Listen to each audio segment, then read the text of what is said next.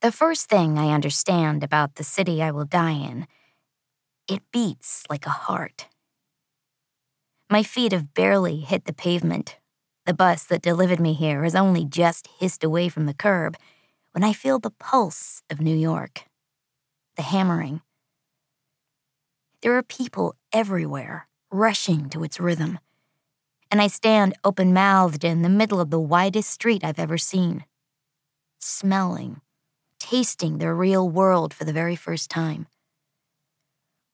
Though I am named for a girl who fell down a rabbit hole, I feel in this moment as if I have climbed up out of the darkness and left the distortion of my old life behind me.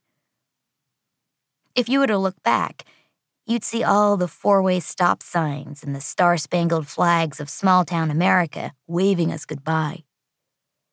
You'd catch a glimpse of untended roads littered with potholes and the windowless convenience stores set down on otherwise empty lots. You'd see rusted ice freezers next to sliding glass doors and the $9 bottles of liquor on dusty shelves. If you looked hard enough, you might even find my name traced in that filmy coating, there between the expired packets of potato chips and the fading jars of salsa. Alice Lee.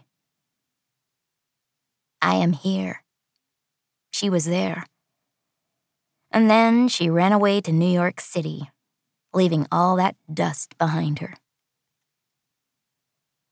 The second thing I understand I cannot fall back down that rabbit hole. Not even if Mr. Jackson shows up at the bottom, his delicate fingers beckoning. I need to prove I can make it on my own, that I can survive just fine without him. I will not be like my mother, who forgave any man who said sorry. I've learned her own failed lesson, see? That when a man discovers where to hurt you, the way he touches you changes.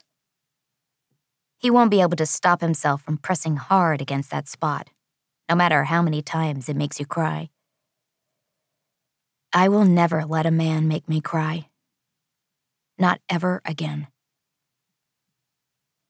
Reaching inside my travel bag, I swing it to the front of my hip bone.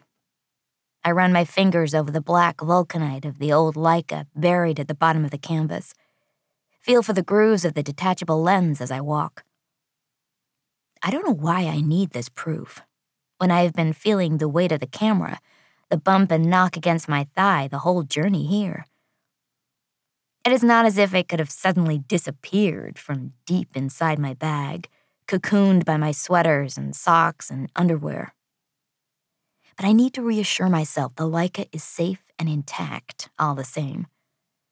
Because this is what I have left. This is what I brought with me. And it is a small triumph to know that Mr. Jackson will soon realize what I have taken from him. If he does not miss me, he will at least miss how he used to look at me through that lens. Everyone's lost something, Alice.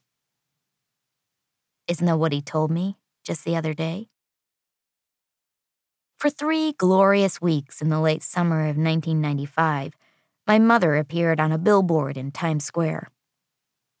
In the months before I was born, if you were to stand out front of the old Roy Rogers restaurant, you could look across the street and see her beautiful face decorating the side of a tall, wide building, right there between ads for the Donahue talk show and a movie called Showgirls Coming Soon.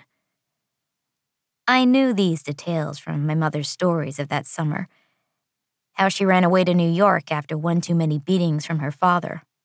As if there was a magical number for the endurance of such things, and he finally exceeded it in her 18th year and how, her lips still bleeding, she stole money from my grandfather's wallet to buy a bus ticket from Bayfield County, Wisconsin to New York City, the most faraway place she could think of. Her first night in the city, trying not to fall asleep in a back booth of some dingy 8th Avenue diner, she met a semi famous photographer. Before the night was over, he had shifted her into his apartment, cleaned her up, and when she looked nice and pretty, he said he was in love with her.